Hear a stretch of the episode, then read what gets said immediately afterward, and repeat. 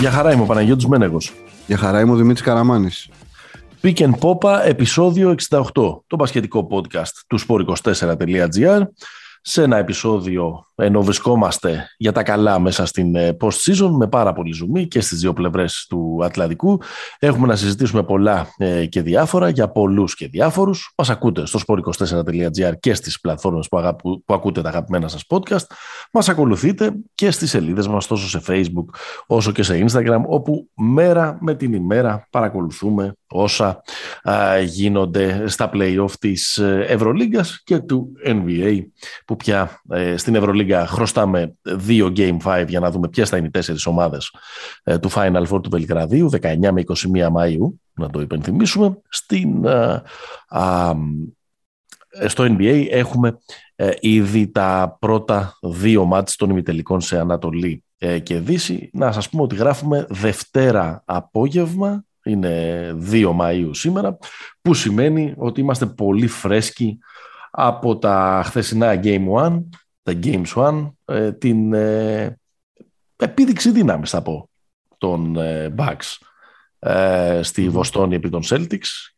Έσπασαν το πλεονέκτημα ή μάλλον πήραν, πήραν πίσω. Οι Bucks 101-89 κέρδισαν και μετά είχαμε το Thriller σε ένα τρελό παιχνίδι Πολύ ωραίο παιχνίδι επίσης, όπου το είχαμε διπλό και εκεί με το Golden State να κερδίζει 117-116 του, το Memphis. Ε, έχουμε κανένα κολοτούμπα session, έχεις τίποτα; Ε, εγώ έχω κανένα δυο. Ναι. Για πες. Ε, και έχω και ένα pending για, για μια ναι. πρόβλεψη, θα τα πω μετά. Εντάξει, θέλω να ξεκινήσουμε... Κοίτα, το κολοτούμπα session, το πρώτο το δικό μου είναι Μονακό. Ναι. Δηλαδή και στο προηγούμενο που συζητήσαμε που και εσύ και ο Τρίγκας ήσασταν λίγο ρε παιδί μου ότι πήρε καλή ομάδα η Μονακό και θα το ζωρίσει. Εγώ δεν το πολύ, δεν το πολύ είχα. Εντάξει, αυτό τώρα δεν είναι ακριβώς κολοτούμπα session. Είναι... Θα τα συζητήσουμε και στην ανάλυση του, ναι. θα τα συζητήσουμε και στην ανάλυση του, του ζευγαριού. Ενώ αν έχουμε κάνει κανένα λάθος. Όχι, όχι. όχι. Τρομερό. Τέλος πάντων, έλα να περάσουμε λίγο στο, στο τι έγινε χθες το βράδυ, να κάνουμε έτσι ένα γρήγορο ναι. recap των, των δύο μάτς. Ε, να ξεκινήσουμε από που, που θέλεις. Να ξεκινήσουμε από το πρώτο. Ναι. Το, χρονικά. Το Βοστόνι Μιλγόκι. Κοίτα, νομίζω ότι αυτό το οποίο συζητήθηκε πάρα πολύ ε, το προηγούμενο διάστημα είναι το πώς αυτή η άμυνα των Celtics τέλος πάντων θα, θα μπορέσει να απαντήσει σε ένα Milwaukee το οποίο απουσία του Middleton γίνεται πολύ Γιάννης oriented offense. Έτσι. Ναι. Ε, και επειδή ήταν και πρόσφατη ρε παιδί μου, δηλαδή ο τρόπος με τον οποίο έχουν σταματήσει το Γιάννη, ο πιο πρόσφατος τρόπος τέλος πάντων που σταμάτησε ο Γιάννης ήταν εκείνο το τείχος των hit στη, ναι. στη φούσκα με τα μακριά κορμιά και όλα αυτά ότι λίγο έγινε μια τέτοια κουβέντα ότι γι' αυτό το λόγο οι Celtics ε, είναι το φαβορή για κάποιους. Νομίζω ότι αυτό που ξεχάστηκε στη συζήτηση είναι ότι η άμυνα των Bucks είναι η άμυνα που τους έκανε πρωταθλητές. Mm-hmm. Δηλαδή, το λέγαμε για πέρυσι και στους τελικούς και σε όλη τη διάρκεια των playoffs. Άρα ήταν σοφή η επιλογή, ρε παιδί μου, τον, η σοφή επιλογή. Ήταν λίγο αναμενόμενο, απλά, ξέρεις, δεν ήταν το καινούριο, το φρέσκο πράγμα, όπως ήταν η άμυνα των Celtics, ας πούμε. Να θυμηθούν οι Bucks ότι δεν ήταν αυτό το σκορποχώρι στην άμυνα που ήταν φέτος. Φέτος ήταν ναι. μια αρκετά μέτρια ομάδα πίσω, αλλά η άμυνα που τους, ε, που ναι. τους έφερε. Τέλος πάντων, μια υπενθύμηση ότι κατά καιρούς έχουμε δώσει πολλούς σε ομάδες, η ιστορικά καλή επίθεση του Ντάλλας, η ιστορικά καλή επίθεση του Χιούστον, η ιστορικά καλή άμυνα φέτος της Βοστόνης κτλ. κτλ που Πού είναι; Κέρδισαν με το, με το σπαθί τους τέλος πάντων οι ομάδες με τις επιδόσεις τους για ένα συγκεκριμένο χρονικό διάστημα και για ολόκληρη την κανονική διάρκεια. Αλλά τα playoff είναι ένα τελείως διαφορετικό μπάσκετ. Ένα τελείως, μια, μια τελείως διαφορετική ε, κατάσταση όπου χθες οι Bucks ήρθαν να κερδίσουν την ε, ε, Βοστόνη ακριβώς με το, με το μεγάλο όπλο που υποτίθεται ότι είχε η Βοστόνη. Δηλαδή αυτή την αρπακτική άμυνα που έδειξε από, το, από, την 1η Ιανουαρίου και μετά από την αρπακτική άμυνα του 2022. Τους ξεχαρβάλωσαν ε, τελείως, τους έκαναν να θυμίζουν λίγο ε, την ομάδα που ήταν η, η Celtics μέχρι, ε, τον, ε, μέχρι τα Χριστούγεννα, ας πούμε, μια ομάδα που ήταν λίγο ανερμάτιστη ε, μπροστά και τους πήγαν σε κάτι το οποίο είναι πάρα πολύ απλό αν διαβάσει κανείς την ε, στατιστική. Ε, είναι πάρα πολύ απλό, αλλά ταυτόχρονα είναι και λίγο tricky. Δηλαδή, τι εννοώ; Οι, οι είναι γνωστό το τι κάνουν εδώ και χρόνια. Ναι, από το Budenholzer. Πάρτε τρίποντα. Ναι. Κερδίστε μας από τα 7 και 25. Είναι η ομάδα που επιτρέπει ε, στους αντιπάλους της τα περισσότερα τρίποντα παιχνίδι, με 41 ανά και είναι και η ομάδα που ε, τρώει τρίποντα. Δηλαδή οι αντίπαλοι της σουτάρουν με 36% ευστοχία. Δεν είναι χαμηλό το ποσοστό, δεν είναι πανύψηλο, αλλά δεν είναι και αμεληταίο. Αλλά ναι. έχουν βρει τέλος πάντων τον, ε, τον τρόπο αυτό το πράγμα να το κάνουν να δουλεύει. Ε, και το λέω γιατί είναι κραυγαλαία αυτό που συνέβη χτες. Οι, mm. οι Celtics σούταραν 50 τρίποντα, ευστόχησαν σε 18 ναι. ε, και έβαλαν μόνο 10 ε, δίποντα ε, στο, στο παιχνίδι. Δεν είχαν καθόλου mid-range ε, οι περισσότερες προσπάθειες που έκαναν μέσα στο ζωγραφιστό σκεπάστηκαν από τον Γιάννη, ο οποίος ήταν εντυπωσιακός. Ήταν τερματοφύλακας και τον Μπρουκ και γενικά όλο αυτό το go big που έχουν, ε, με το οποίο έχει αντιδράσει ο coach Bud στην απουσία του Μίτλτον, δηλαδή την ταυτόχρονη παρουσία στο παρκέ του Λόπες, του Γιάννη και του ε, ε Πόρτης. Βέβαια, εδώ πέρα υπάρχει ένα οξύμορο τα λέμε όλα αυτά και κάνουμε αυτή την ανάλυση. Και λέμε ότι ε, οι, οι Bucks επέλεξαν να ε, χάσουν ε, από τα 7 και 25 και τέλος πάντων η Βοστόνη δεν κατάφερε να τους κερδίσει με αυτόν τον τρόπο. Αν στη Βοστόνη πριν το παιχνίδι της έλεγαν ότι θα βάλεις 18 τρίποτα με 36% ευστοχία, θα το αγόραζε. Θα το αγόραζε. δηλαδή, υπάρχει αυτό το οξύμορο. Θα μου πεις άλλο τα πράγματα να τα βλέπεις στα χαρτιά και άλλο να βλέπεις πώς αυτοί οι αριθμοί ξεδιπλώνονται μέσα στο, ναι. μέσα στο γήπεδο και νομίζω ότι εκεί υπάρχει ένας παραμορφωτικός καθρέφτης στο χθεσινό μάτς. Γιατί Κοίτα. ναι, μεν το νούμερο, τα νούμερα είναι πολύ μεγάλα, αλλά και τα 18 τρίποτα δεν είναι λίγα. Δηλαδή, μην τρελαθούμε. Δεν είναι λίγα. Άσχετα αλλά... έχουν χάσει πολλά εύκολα, πολλά μαρκάριστα. Είναι... Αλλά πόσο να βάλεις τρίποντα. Είναι λίγα τα 10 δίποντα. Ναι, 30 δεν θα βάλεις, ας πούμε. Όχι. Ε, και επίσης, για, να γυρίσω λίγο πίσω, για να γυρίσω λίγο πίσω το χρόνο, η τακτική είναι πάγια των Bucks. Έτσι. Η τελευταία ναι. ομάδα που τους κέρδισε, ε, που, που, μάλλον πήρε το challenge και τους κατάπιε, ήταν η Heat. Ναι. Οι Heat στα τρία, στις τρεις από τις τέσσερις νίκες τους είχαν 17... Το 2020 στη Φούσκα. Ακριβώς. Είχαν 17, 17 και 18 τρίποντα. Στα, στα, τρία μάτς αυτά. Στο άλλο μάτς που πήραν σούταραν ναι. λιγότερα, ε, λιγότερα τρίποντα από οτιδήποτε. Δηλαδή γύρισαν ναι. στο, στο στυλ τους. Νομίζω τα 10 δίποντα ήταν μεγάλη τέτοια. Δηλαδή ναι. αυτό που είπες πριν ότι η ομάδα αυτή, να πούμε ότι οι Celtics, έχουμε μιλήσει πολύ για την αμυνά τους, αλλά οι Celtics ήταν μέσα στο 22 η δεύτερη καλύτερη επίθεση κιόλας. Δηλαδή ναι. βρήκε από την άμυνά της έναν τρόπο να έχει flow και στην επίθεση. Ναι. Ε, Εντάξει, άλλη λένε τα είναι το, το μπάσκετ. Ακριβώς, είναι... ακριβώς. Ε, νομίζω ότι ε, μπλόκαραν τόσο καλά όλη τη δημιουργία του Tatum, γιατί περί αυτού πρόκειται, και του Brown, γιατί αυτοί οι ναι. δύο παρότι είναι λίγο πιο κινητικοί, επειδή στον Celtics έχει κοψίματα, έχει ιστορίες και όλα αυτά, αυτοί οι δύο είναι οι δημιουργοί, δεν είναι ο Smart. Ναι. Ε, Εντάξει, ήταν, ήταν μέτρη αυτή και οι δύο. Ειδικά ο Μπράουν ήταν πολύ μέτρη, έκανε και 7 λάθη. Ο Μπράουν ήταν κακός, έκανε και 7 λάθη. Ήταν, ναι, ήταν, ο Μπράουν ήταν αυτό που λένε αρνητικός ήταν, ε, ήταν κακός. Ο Tatum δεν πήρε ακριβώς τα σουτ που ήθελε. Δηλαδή ναι. δεν μπόρεσε να, να, Είχε κάποια σερή, ένα-δύο σουτ, αλλά δεν μπόρεσε να έχει ένα flow καθ' όλη τη διάρκεια ε, του παιχνιδιού. Γιατί, γιατί οι, οι Celtics δεν ήταν άσχημοι αμυντικά. Δηλαδή, 100 okay. πόντους φάγανε. 100 πόντους φάγανε και ο Τζερού με τον, ε, με τον Γιάννη σούταραν μαζί 17 στα 45 σουτ. Δηλαδή ούτε, Καν, ούτε καν 40% δεν είναι κάτι τρομερό. Ναι. Αλλά στο γήπεδο, ας πούμε, ε, και αυτό είναι η έτερη σημείωση που έχω από το παιχνίδι, πέραν όλες αυτές τις κουβέντες για το 18 στα 50 των, των Celtics, είναι ότι, πήγα, ότι είδαμε μια καθολική επικράτηση του Holiday έναντι του Smart. Ναι, ναι, ναι. Επειδή του ηρωικού Smart, βέβαια. Υπάρχει αυτή η συζήτηση, ναι. Ε, δεν ξέρω αν ήταν ηρωικός, δηλαδή δεν ξέρω αν, αν μπήκε τραυματίας κιόλας στο παρκέ. Κοίτα, σίγουρα τραυματίστηκε τρεις φορές μέσα στο μάτι. Ναι, αυτό, είναι αυτό λέω. Ναι, αλήθεια. Τραυματίστηκε κάμα και εμεί λίγο με το χρώμα των μαλλιών του. Εντάξει. Ναι. Ε, συμβαίνουν αυτά. Πάντως πάντως ήταν εμφάνιση δήλωση του Τζέρο ότι εντάξει, καλό το βραβείο, συγχαρητήρια. Έγινε ο πρώτος ναι. ε, κοντός που το πήρε από την εποχή του Γκάρι Πέιτον κτλ. Αλλά εγώ είμαι και καλύτερος αμυντικός από σένα και θα σου βγάλω τα σηκώτια για να κατεβάσεις την μπάλα. Ναι. Ε, και, και, στον επίσης, και, και επίσης είμαι και καλύτερος παίκτης από σένα. Και ναι. θα βάλω και 25 πόντους. Ναι, ναι, ναι. Και νομίζω ότι αυτά λίγο πολύ ισχύουν και τα δύο. Σίγουρα ισχύει το δεύτερο, και μάλλον ισχύει και το πρώτο. Και τα δύο ισχύουν. Και τα δύο ισχύουν. Απλά ο, ο Holiday δεν είναι. Να το πω αλλιώς, ρε παιδί μου. Υπάρχει μια, ας πω, μια ποδοσφαιρική αναλογία. Μια ποδοσφαιρική mm-hmm. αναλογία. Λένε ότι ο καλός στόπερ δεν πέφτει για τάκλιν. Δεν, δεν το λερώνει το σορτσάκι, έτσι. Δεν το λερώνει. Mm-hmm. Ο Holiday είναι αυτό.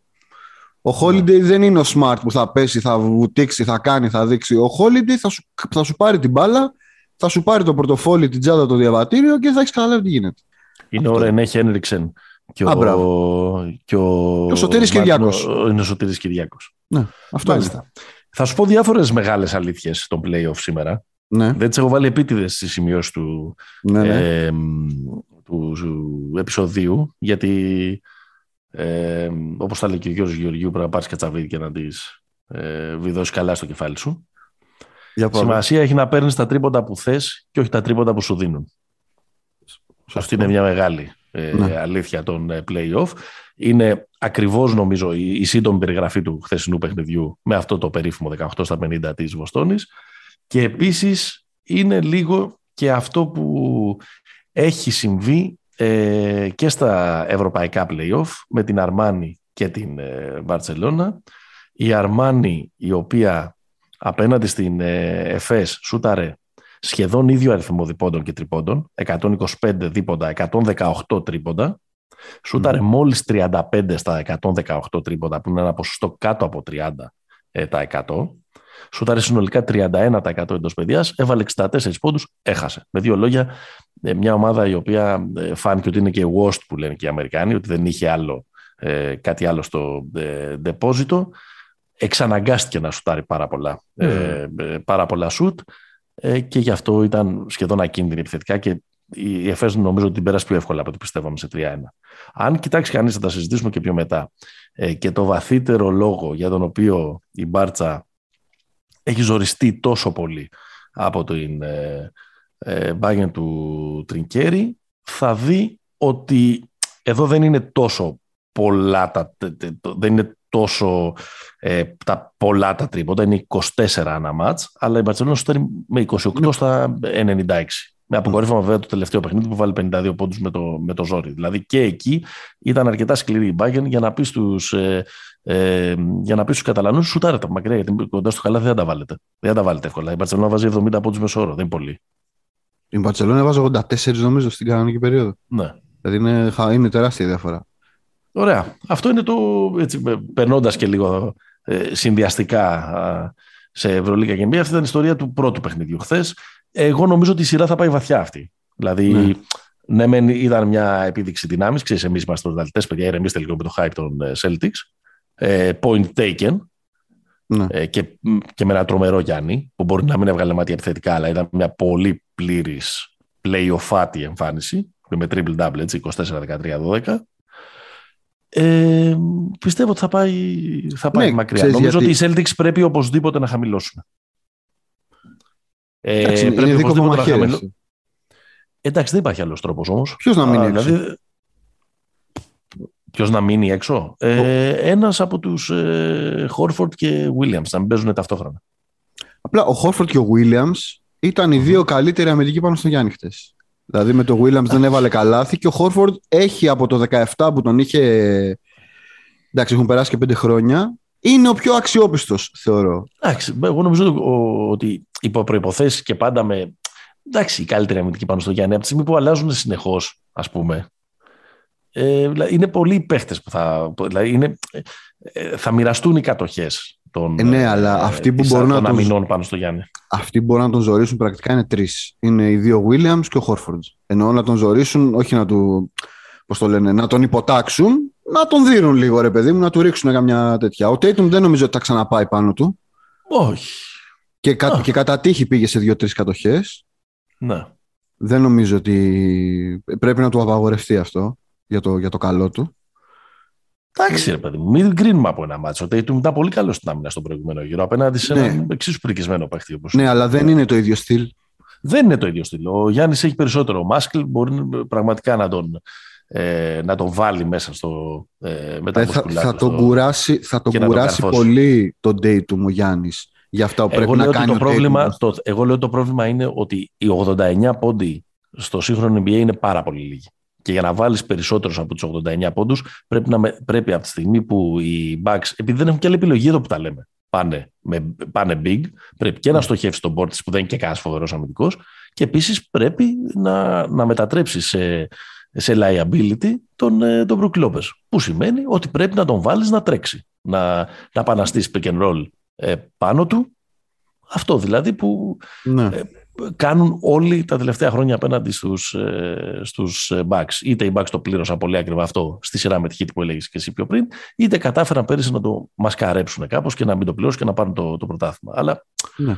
αν δεν ε, δοκιμάσεις να μετακινήσεις αυτή την άμυνα και αφήσεις τα τρία θηρία να είναι μέσα στην ε, ρακέτα, ε, δεν θα βάζεις 20 τρίποτα σε κάθε παιχνίδι για να περάσεις.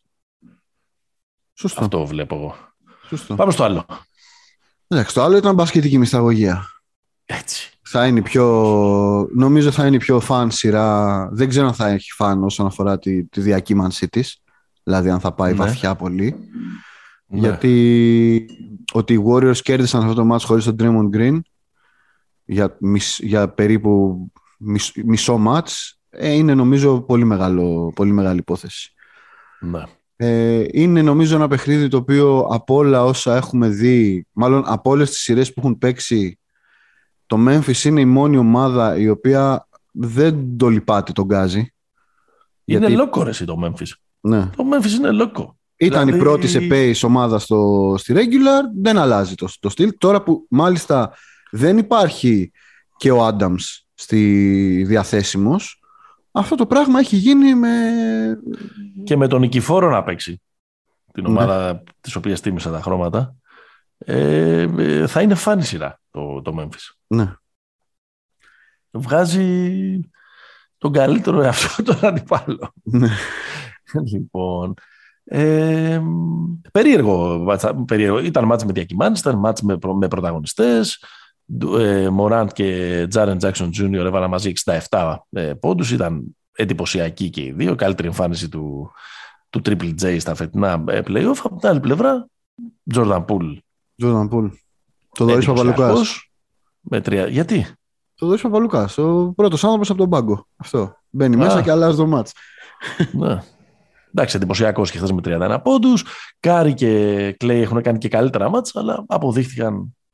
Εντάξει, ήταν, Ε. πολύ, ήταν πολύ ωραίο που ο, ο Κλέη έβαλε τον νικητήριο καλάθι, Έβαλε τον Κίτρο καλά και πήγε να χάσει το παιχνίδι με, δύο, με Ε. τι δύο βολές. αλλά έπαιξε Δηλαδή- την τελευταία άμυνα. Εντάξει. Έπαιξε την τελευταία άμυνα, ναι, ήταν ένα. Ε, ε, έτσι λίγο αντιδημοφιλή. Δεν αντιδημοφιλή άποψη. Πάντως σίγουρα αντικρούει λίγο αυτά που κατά καιρούς εγώ τουλάχιστον λέω και στο podcast για τον Μωράντ, που το γουστάρω απόλυτα, είναι φαν, είναι όλο αυτό το φοβερό energy, έκανε και το κάρφωμα της χρονιάς απέναντι στη Μινεσότα, το οποίο μας έδωσε το, το στιγμιότυπο της χρονιάς. Έχει αρχίσει λίγο και με κουράζει όλο αυτό το. Προσπαθώ να βρω μια λέξη για να μην πω καραγκιουζιλίκι. Το Με show τα off. χω- που χορεύουμε, που Το show off. κάνουμε, που Ναι, ναι, είναι ο εντάξει. μπαμπάς, που είναι αυτό, που είναι εκείνο. Έλα μωρέ, έλα μωρέ, έλα Ε, μωρέ. εντάξει. Εντάξει. Play of basket. Αμάν πια με τη, με τη θλίψη και το σκεπτόμενο. Κάτσε γιατί σου έρχεται. Σε ένα περίμενε, περίμενε. Το σημερινό επεισόδιο σου έχει διάφορες εκπλήξεις. Αφήστε τον άνθρωπο και να χορέψει και να κάνει, αυτό είναι. Ε, Άρα είναι το μπάσκετ. Εντάξει. Πάντως Οκ. ε, νομίζω ότι επειδή αυτές οι δύο ομάδες, ε, μάλλον νομίζω ότι το Memphis ματσάρει καλύτερα με τον Golden State, εννοώ και σε κορμιά και σε τέτοια, από ότι με τη Μινεσότα. Απλά η διαφορά είναι ότι εντάξει, μπορεί να τα βρίσκουμε, να ματσάρουμε καλύτερα σε, σε διαστάσεις που λένε. Απλά οι άλλοι είναι... Ε, ναι, μωρέ, Α- τώρα τι άλλο ματσάρει επίπεδο. τώρα καλύτερα. Τώρα, εντάξει.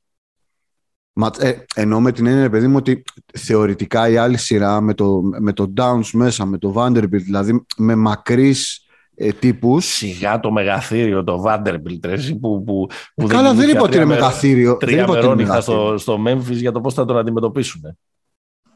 Καλά, του ζόρισε και ο Vanderbilt και όλη η Μινεσότα του ζόρισε. Μην, μην υποτιμάς. ναι, ε, εντάξει, του ζόρισε περισσότερο ότι και αυτές οι δύο ομάδες είναι λίγο λόκο, λίγο άπειρες και η σειρά ήταν αυτή του τρελού. Θα μπορούσε να και περάσει η Μινεσότα δηλαδή. Ε, ναι. Έχα, έχασε πολλά, ε, πολύ μεγάλες ε, διάφορες. Δεν είχε, δηλαδή, δεν είχε την εμπειρία και τον κινησμό να σκοτώσει τη σειρά. Εκεί που θα μπορούσε και να την είχε πατήσει το Memphis.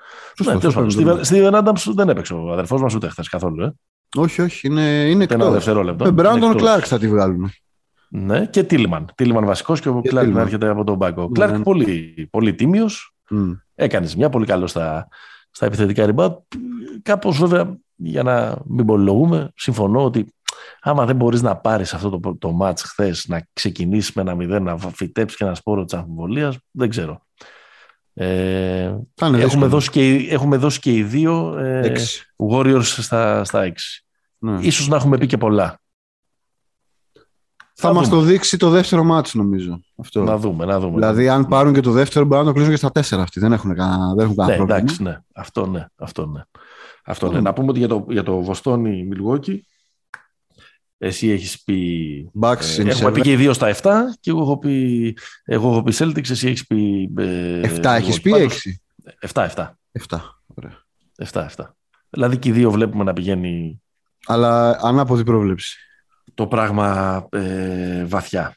Ωραία. Αυτό είναι αυτά που είδαμε χθες το βράδυ και είναι λίγο πολύ και οι- αυτά που πιστεύουμε για τις α, δύο σειρές. Θες να δούμε και τις δύο άλλες; Ναι, αυτές που Έτσι, ένα, γίνονται ένα, απόψε. μικρό, ένα μικρό preview. Έχουμε γράψει και το preview και στη σελίδα μας του, Μμμ. στο facebook. Μπορείτε να μπείτε να το ε, διαβάσετε. Preview. Εντάξει. Περισσότερο είναι κάποια, κάποια σημεία τα οποία Ναι, περιμένουμε ναι. να μάθουμε τις απαντήσεις στο γήπεδο. Ε, έχουμε Miami Φιλαδέλφια. Ε, εδώ νομίζω ότι η σειρά κινείται στον αστερισμό του Embiid. Δηλαδή, ο Embiid Ναι. είναι τραυματίας από την αγωνιά που δέχτηκε από ποιον; Αγκονιά από το Σιάκαμ πάνω από Από το το μάτι. Σιάκαμ, ναι. Του έχεις σπάσει το κεφάλι. Αυτό είναι. Έχει ράγισμα στο Οπότε κρανίο. ε, ζαλίζεται, έχει πάθει ένα αυθαλμαλογικό κάταγμα, έχει και Ναι. τον σκισμένο σύνδεσμο στο ένα του χέρι. Γενικά είναι χρέπη ο, ο Embiid, παρότι παίζει καλά. Ναι. Ε, και κάπως περιμένουμε να δούμε, σίγουρα θα χάσει το πρώτο μάτς. Τα δύο πρώτα. Δεν έχει ταξιδέψει στο Μαϊάμι. Θα χάσει και, ε, μάλλον και το δεύτερο. Είναι επαόριστον αυτή τη στιγμή εκεί τοποθετείται η επιστροφή του. Ε, Κοίτα. και αυτό αλλάζει τις ισορροπίες στη, στη σειρά. Είναι, είναι λίγο η Εσύ, συζήτηση. εσύ να, να σε ρωτήσω, εσύ πιστεύεις Πες. ότι υπάρχει κάποιος τρόπος χωρίς τον Embiid οι, οι, οι Sixers να περάσουν το hit? Θα σου Ότι πω. υπάρχει έστω και μία πιθανότητα στις 100? Χωρίς, κοίτα, ο Embiid, η, η- τα ρεπορτάζ λένε ότι θα γυρίσει, Ναι. στο, θα μπει στη σειρά στο τρίτο μάτς. Ναι. Δηλαδή δεν θα παίξει τα δύο πρώτα που είναι στο Μαϊάμι και θα μπει από το τρίτο. Εγώ νομίζω. Τα- ε, νομίζω ότι λένε targeting. Όχι Targeting. ότι θα γίνει. όχι, Ε, το όχι, σίγουρο. targeting Σωστό. ξέρεις. Σωστό, σωστό. Targeting, ε, ο Ben Simmons θα, θα είχε παίξει και στα Σωστό. τέσσερα. ότι Ναι. θα, ότι θα έπαιζε από τον Μάρτιο. Τέλος πάντων. Και ο συνεχίζουμε. Ζάιον. Ε, κοίτα, η, επειδή είναι λίγο παρόμοια η συζήτηση που κάναμε στον πρώτο γύρο με τη με το Utah, Doncic, ξέρεις αν θα γυρίσει, πότε θα γυρίσει. Βέβαια, εντάξει, εδώ μιλάμε για σα, σαφέστατο πλεονέκτημα. Δηλαδή, η Heat δεν είναι Utah. Κάνει, δεν υπάρχει καμία, καμία σχέση. Νομίζω όμως, θα σου πω, γιατί, οκ, ρίχνουμε ένα βάρος στον Embiid, αλλά από την άλλη το Miami, ο Λάουρι δεν έχει παίξει τα δύο τελευταία. Δεν ξέρω αν θα παίξει το πρώτο του επόμενου γύρου. Ναι. Ο Butler έχασε το τελευταίο με την Ατλάντα. Ναι. Άρα εδώ πέρα δεν είναι ότι μόνο η μία πλευρά έχει ζητήματα υγείας, έχει και η άλλη. Έχει, έχει και άλλοι ύποπτους. Ναι. Ναι. Άρα εγώ λέω ότι ούτως ή άλλως και με υγιή Embiid νομίζω θα ήταν ok η Φιλαδέλφια με να, και να έχαναν τα δύο πρώτα μάτια στη, στο Μαϊάμι. Μμμ. Η πρόβλεψη νομίζω και των δυο μας είναι hit στα 6 ή στα, εγώ στα 6 έλεγα. Είμαι έτοιμος Εγώ να την έχω πει στα αλλάξω. Εσύ στα 5. Εγώ Ναι. είμαι έτοιμος να την αλλάξω. Ναι. Γιατί φοβάμαι την. ε, νομίζω ότι ο Embiid θα γυρίσει στο τρίτο. Δεν πιστεύω ότι μπορούν να έχουν απάντηση στον Embiid οι, οι Μμμ. Heat. Και με, με φοβίζει το ενδεχόμενο στα πρώτα δύο μάτς να μην έχουν τον, τον, ε, τον Λάουρι. Αυτό, Ναι. Αυτή είναι η τέτοια μου. Που σημαίνει ότι Εντάξει, μεγαλύτερη αποσία πάντω είναι για τους Sixers ο Embiid από την Ελλάδα. Καλά, προφανώς. Είναι, είναι ο καλύτερος παίκτης στη σειρά. Πώς δεν, και επίσης, πώς δεν έχουν ε, απάντηση στον Embiid; Δεν έχουν κάποιον να τον περιορίσει, αλλά υπάρχει από την άλλη πλευρά ο Αντεμπάγιο. Υπάρχει ο Αντεμπάγιο. Ναι, okay. Λίγος δεν είναι. Λίγος δεν είναι. Δηλαδή, αν έλεγες θέλω έναν παίχτη από όλο το NBA για να προσπαθήσω έστω να περιορίσω τον, ε, τον Embiid, τον Αντεμπάγιο θα διαλύγει. Και στα χαρακτηριστικά. Επειδή σωστό, είναι γρήγορο, μακρύς, μπορεί να τον ακολουθήσει στο περιφερειακό παιχνίδι που παίζει ο Embiid που, δεν, που ξέρεις που βάζει και την μπάλα στο παρκέ. Ε, πιστεύω, ναι, δεν, ξέρω, δεν βλέπω. Πιστεύω, πιστεύω ε, είμαι έτοιμος να αλλάξω την πρόβλεψή μου, να σου πω την αλήθεια. Ναι, Αλλά θα ήθελα να δω το πρώτο μάτς. Ναι. Γιατί... Καλά, ξέρεις τι, μπορεί να, λίγο μπορεί, να τελειώσει, το μπορεί να τελειώσει και η σειρά, ρε, εσύ. Μπορεί να τελειώσει και η σειρά και να την αλλάξεις μετά για να το πετύχεις. Όχι.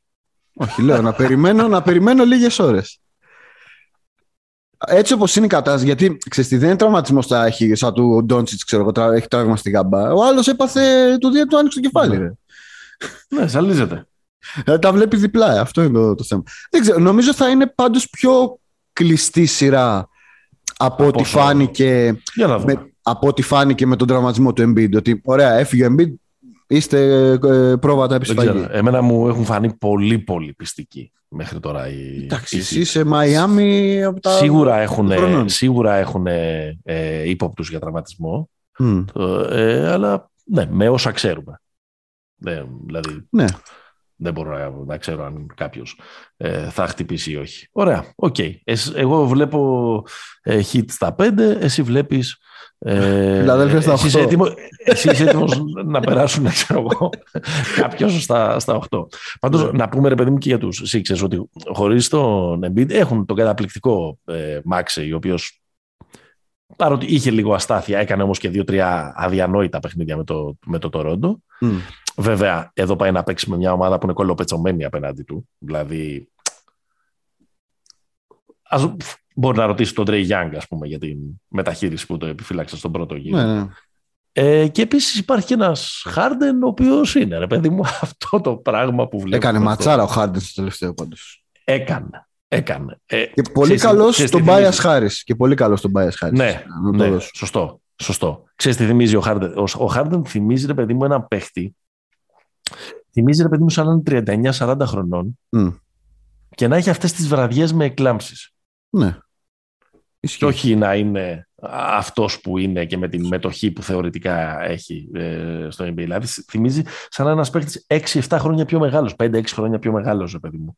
Ε, ναι. και, απλά να, να, και απλά να μπορείς να ποντάζεις πάνω του μόνο σε κλάμψη. Μέχρι να αποδείξω στο ενάντιο τώρα, να σου πω. Άμα ξεκινήσει αν και πάρει μόνος του τη σειρά. Πάντως δεν ξέρω, μοιάζει αθλητικά, μοιάζει πολύ. Δεν δηλαδή, μπορεί να περάσει άνθρωπο. Ρε. Δεν, μπορεί, δεν μπορεί να σου στάρει μες στο ζωγραφιστό με τίποτα. Ρε, δεν περνάει άνθρωπο. Που, το μόνο που κρατάει κάπως είναι ότι ακόμα φαίνεται ακόμα να υπάρχει μια μνήμη του σώματος που το, γιατί step back αν δεν είσαι καλά γυμνασμένος δεν μπορείς να κάνεις. Ναι ρε, εννοείται. Ε, ότι σαν να υπάρχει μια μνήμη του σώματος πούμε, που τον βοηθάει να βάζει μερικά καλάθια με, με step back ή σχεδόν όλα του τα καλάθια με step back. Ναι, ναι. Okay. Με να το δούμε αυτό. Εντυπωσιακό αυτό το, το νούμερο ότι όταν παίζει ο Harden και δεν παίζει ο Embiid. Οι Sixers έχουν 10,2 net rating, που είναι, και για, να το, για να το καταλάβει αυτό κανείς πόσο πολύ αρνητικό είναι, οι Blazers που ήταν η ομάδα που σε όλη τη διάρκεια της κανονικής περίοδου είχαν το μεγαλύτερο αρνητικό net rating ήταν μείον 9,1. Που οι Blazers από ένα σημείο και μετά χάναν όλα τα παιχνίδια με 76 πόντους διαφορά. Ναι, ναι, ναι. Πάμε και στο άλλο της Δύσης. Εντάξει, νομίζω το άλλο είναι το, το διαμαντάκι του στέματος, να σου πω την αλήθεια. Ποιο; Το Phoenix Dallas. Το Phoenix Dallas. Νομίζω ότι για τους, τις από εδώ πλευράς του Ατλαντικού είναι η ναι. σειρά της συμφιλίωσης. Δηλαδή, αν κάποιος γουστάρει μόνο Ευρωλίγκα ναι. και αυτό το μπάσκετ το, το εδώ και ναι. λέει ότι στο NBA οι χοροπηδάνε δεν κάνουν, δεν ράνουν, αυτή είναι μια σειρά... Ο Derrick Williams δηλαδή. Ο Derrick Williams. Γελάει ο κόσμος. Τον έκραξε στον άνθρωπο, τον έκραξε στο, στο ε, Instagram. Ναι, ναι, ναι. Λοιπόν, νομίζω ότι αυτή είναι η σειρά της ε, συμφιλίωσης. Δηλαδή θα παιχτεί μπάσκετ ε, half court, μισού γηπέδου. Θα παιχτεί half court, θα παιχτεί ωραίο, ωραίο ξύλο, γιατί το ξύλο στο Bucks Milwaukee είναι, ε, είναι πώς το λένε ρε παιδί μου, υπερήρωες. Ναι, σωστά. ενώ, ενώ το άλλο, το, ναι, το Branson Chris Paul, Το Μπούκε, ναι. το Bridges Doncic είναι πιο δικό μας. Κατάλαβες, είναι λίγο πιο σιγάλας εδώ η φάση. Ναι. Ε... Εντάξει, να κάνουμε εδώ, να κάνουμε εδώ, αν μου επιτρέπει, ένα μικρό διάλειμμα. Ναι. Ένα μικρό φόρο τιμής ναι. να ακουστεί στο podcast για ναι. αυτό το έκτο παιχνίδι του Chris Paul απέναντι ε, στη Νέα Ορλεάνη. Mm-hmm. Θα μπει στο Λούβρο. Στο Λούβρο δεν, ξέρω πού πρέπει να μπει. Δηλαδή να, τον, ε, να, να πηγαίνουν τα παιδάκια στο σχολείο και πριν τους μάθουν την αλφαβήτα να τους δείχνουν αυτή την κασέτα; Mm. 33 πόντι με 14 στα 14 σουτ. Ο άνθρωπο δεν, Δηλαδή, ο άνθρωπος τον, τερμάτισε τον μπάσκετ. Τον περιορίσαν ένα παιχνίδι, έβαλε τέσσερις πόντους και μετά πήγε και έκανε αυτό το, αυτό το μάτς. Ναι, δηλαδή, ναι. μιλάμε για αδιανόητη, ε, αδιανόητη ε, εμφάνιση που μας φέρνει στο να σου πω και κάτι άλλο.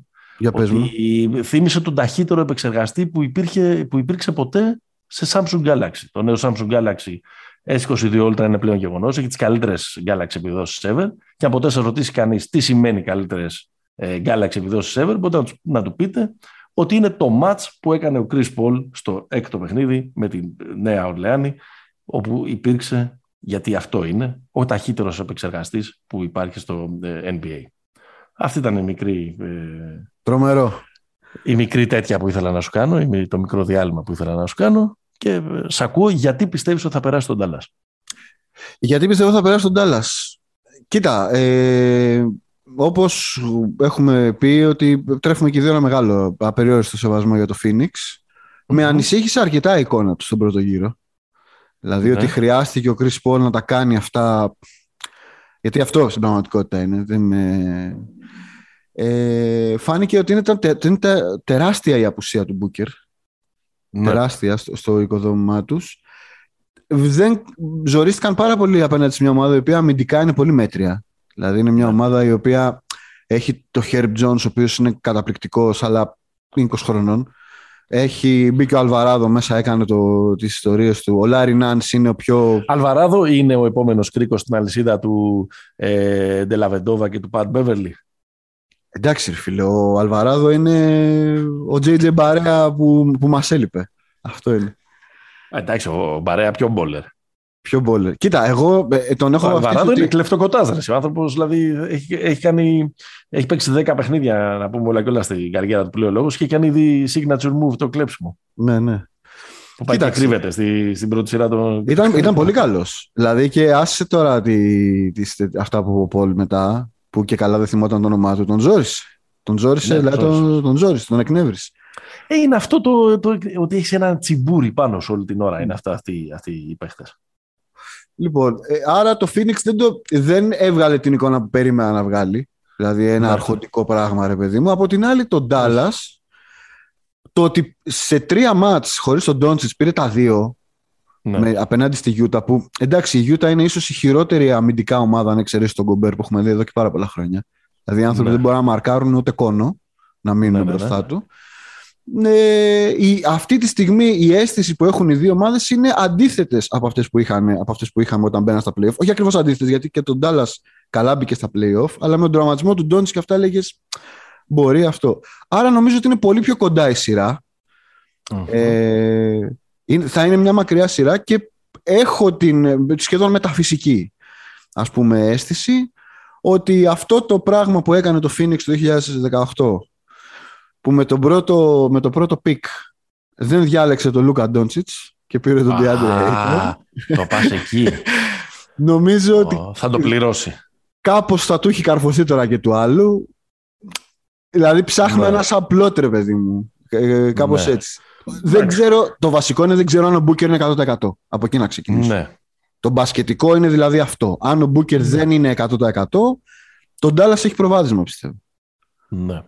Ε, κοίτα, ε, ε, ε, στη δική σου ανάλυση που την ακούω 100% ε, έχεις δει εντελώς μισοάδιο το ποτήρι για τους Suns και εντελώς μισογεμάτο για τους, για τους Mavericks που ισχύει. Πιστεύω, ίσως επειδή τους συμπαθώ και επειδή θέλω να πάνε καλά, ε, τους, ε, ότι στους Suns απλά είναι σε μια τέλεια μηχανή, ότι είχε την πρώτη αναποδιά και γι' αυτό δεν είχε ε, τόσο ε, γρήγορο χρόνο αντίδρασης, ε, γιατί όντως ήταν ανησυχητικό το ότι πήγε λίγο η σειρά στο on the line με τους, με τους Pelicans. Ο Μπούκερ ε, δείχνει να γύρισε. Λογικά θα είναι ok, γιατί έχουν περάσει κάποιες μέρες που έχει ξεκουραστεί. Λογικά. Ε, τώρα, ε, μπασκετικά, εγώ πιστεύω ότι όλο το θέμα είναι το DeAndre Ayton. Δηλαδή, Ναι. αν όπως το κάνουν με μεγάλη συνέπεια οι Suns, τον ταΐσουν και ο Ayton. Ε, Κάνει τη σειρά Εύκολο. που έκανε πέρσι με τους Clippers. Που που Ναι, τον ρε, παίζανε βάζει- κοντή. Ακριβώς, ναι. Βάζει εύκολα 20-14. Ναι. Δεν νομίζω ότι μπορεί να περάσει τον Dallas με τίποτα. Μμ. Αν καταφέρει τον Dallas με αυτό το αντάρτικο μπάσκετ, με πεντάρι το Finney Smith, με, Με Kleber. οτιδήποτε, σκ- με οτιδήποτε, ναι, εγώ σου λέω χωρίς ούτε καν τον Kleber και τον Bauer. Ναι, ναι, ναι, Δηλαδή ναι. Να, πάει, να πάει full. ε, Το hardcore. ναι. Να είναι όχι death lineup, να είναι nightmare lineup, ξέρω εγώ, Μμμ. αυτό που θα φτιάξουν. Αν καταφέρει να τον, να τον κάνει περιττό σε αυτή τη σύγχρονη παράνοια, Ναι. ε, άρα άρα να, να, να, να φλιπάρει ρε παιδί μου τελείως τα χαρτιά, τότε ναι, το, ε, το ακούω. Πιστεύω ότι δεν θα γίνει και εγώ πιστεύω ότι το Phoenix θα περάσει εύκολα. Πέντε έχω δώσει, άντε το πολύ να πάει στα, στα έξι. Είσαι έτοιμος για τη δεύτερη μεγάλη αλήθεια του σημερινού podcast; Πάμε. Στο NBA για την ώρα, δεν Μμμ. βάζω την Ευρωλίγκα ακόμα μέσα. Ίσως δεν θα αργήσει και η Ευρωλίγκα, αλλά ας μείνουμε στο NBA. Το μπάσκετ έχει γίνει το άθλημα των ενδιάμεσων οριστικά. Γιατί και η κλασική άση και τα κλασικά πεντάρια, Μμμ. δεν βάζω τόσο το ύψος, σας το βάζω στα πεντάρια όχι, αλλά το να, το να ε, μπαίνεις μέσα σε αυτό που λέμε κλασικό, σαν κλασικό πεντάρι, είναι πια αμυντικά liabilities. Δηλαδή ο, είναι σημαδεύτε τους. Και του γίνονται ειδικά σε, σε καταστάσεις play-off περιττή και καταλήγουν να είναι ε, θεατές ανε, άνευ εισιτηρίου. Δηλαδή, Για τον βλέπε- Κομπέρ μιλάς. για τον Κομπέρ μιλάω, για τον Άνταμ μιλάω. Για... ε, Κοίταξε, η κουβέντα για το, αυ- το λέγαμε πριν για τον Μπρουκ Λόπε, το συζητάμε εδώ για τον Έιτον. Είναι, είναι μια μεγάλη κουβέντα αυτή σχετικά με το κατά πόσον μπορούν να ακολουθήσουν ε, τα πεντάρια ε, ένα παιχνίδι που βασίζεται πάρα πολύ στα, στα pick and roll. Ε, Ναι. Οι ομάδες, οι αντίπαλες πηγαίνουν πάρα πολύ, χαμηλώνουν πάρα πολύ και τους καθιστούν ε, περί τους. Αλλά ακόμα πιο εντυπωσιακό είναι το πόσο ευάλωτα, ευάλωτοι πια είναι τα στρουμφάκια άση. Δηλαδή βλέπεις Young πίσω ε, Τρύπα. πρόβλημα, ο Τρέι Young, τρύπα. Ε, είδες ότι δεν ξέρω αν είναι τυχαίο και όσο και αν λέμε ότι είναι μαχητής και τα λοιπά, άλλη άμυνα το Τορόντο, χωρίς το Φαμβλίτ στα δύο μάτς με την ε, Φιλαδέλφια. Είδες ότι, η- ότι ο Μωράντ είναι πρόβλημα στην άμυνα. Για το, παρότι είναι πολύ ενεργητικός, παρότι κλέβει μπάλες ε, και τα λοιπά, Δεν μπορεί να σπάσει screen. τον βάζουν εύκολα μέσα ή δεν μπορεί να, πα- να σπάσει ε, screen. Αρχίζει δηλαδή όλο αυτό και γίνεται, γίνεται ένα θέμα αν είσαι παίχτης κάτω από το 1,90. Ο Chris Paul είναι ίσως μια εξαίρεση γιατί ξέρει να προστατεύει και τον εαυτό του και τον προστατεύει καλά και η, και η ομάδα του. Και όχι και ακριβώς αν θυμηθούμε και πέρυσι τη σειρά με το, τους τελικούς με τον Μιλγόκη. Όχι, αυτό το- το- το- τον έβαλε στα καλάθια, ο- τον σημάδευε ο Holiday. Αυτό.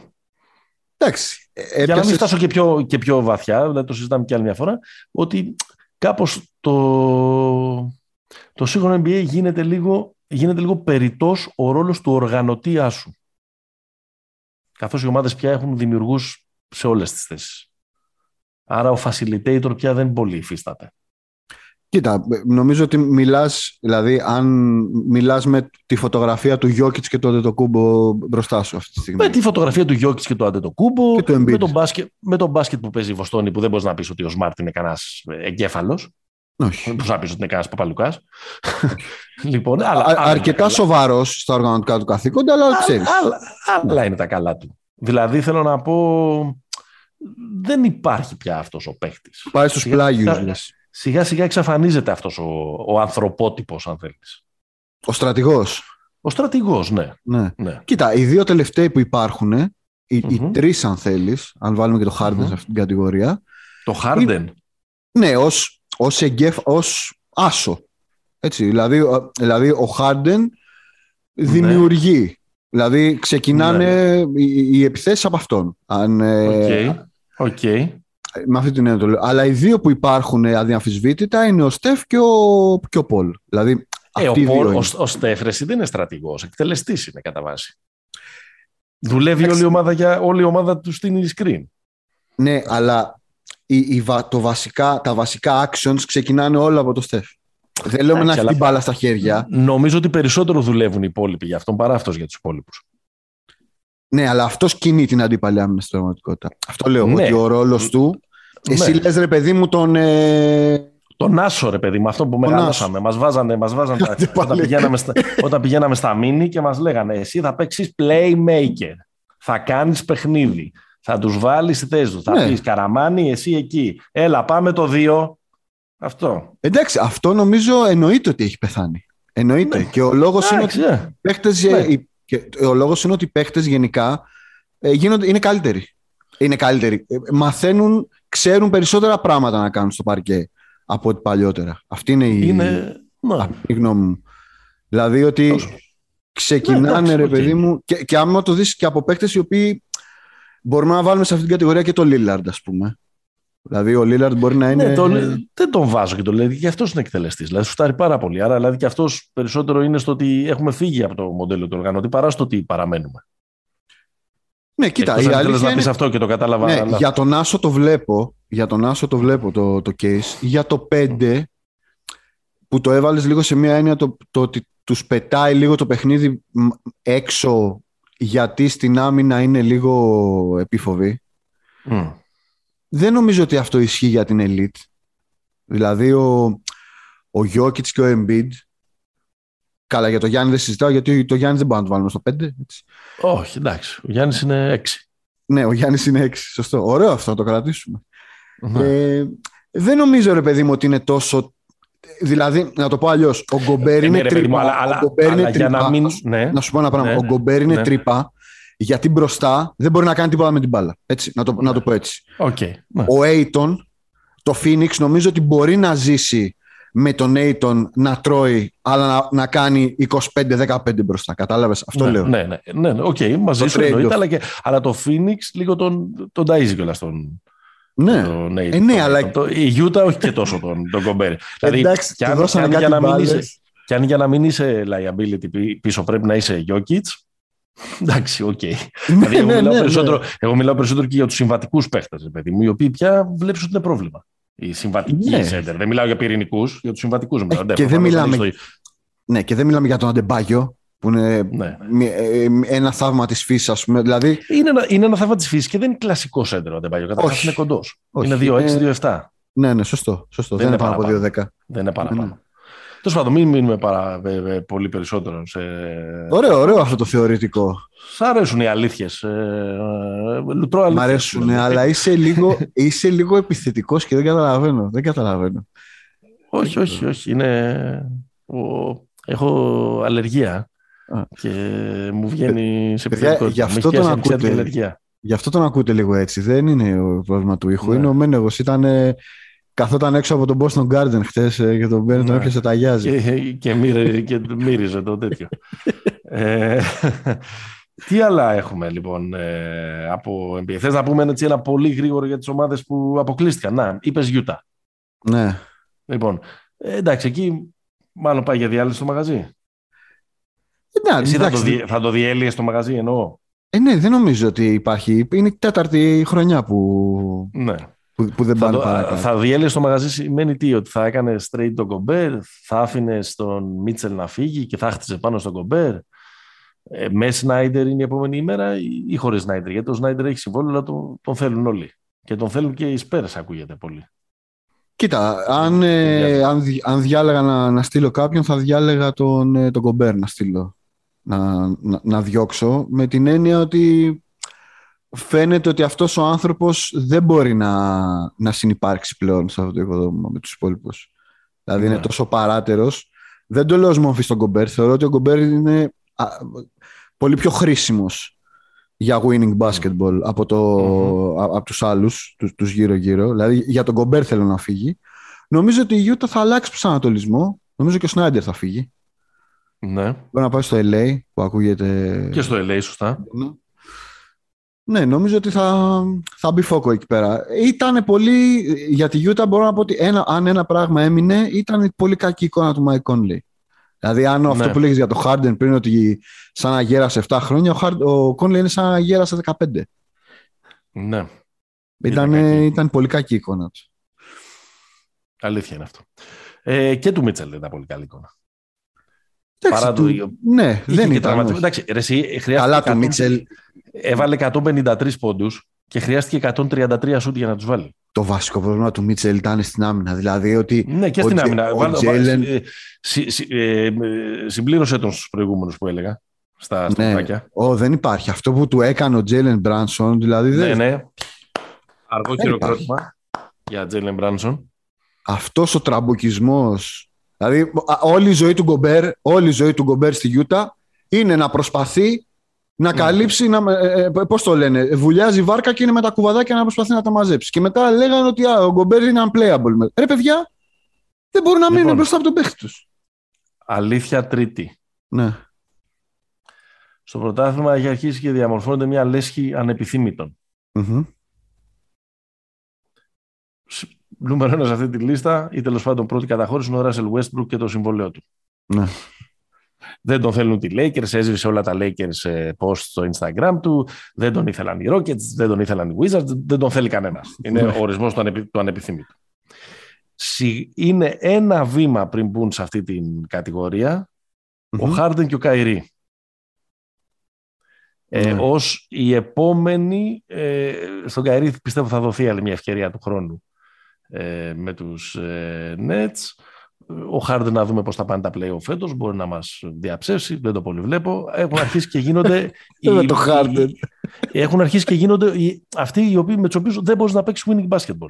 ναι. Δεν το λέω, ε, δεν αμφισβητώ τα προσόντα τους ειδι- ε, ειδικά του... ε, του Καερή που τον λατρεύουμε Εκεί πέρα έχει μπει και ο... Μπαίνει σιγά σιγά και ο Μπεν Σίμονς Μμμ. με όλο αυτό το σάγκα. Δηλαδή, Δεν ξέρω. Δεν, δεν, δεν θέλω να πω κάτι κα- κατηγορηματικό, γιατί πραγματικά δεν ξέρω τι συμβαίνει με την ψυχική υγεία αυτού του παιδιού. Οπότε είναι και λίγο ναι, ναι, ναι.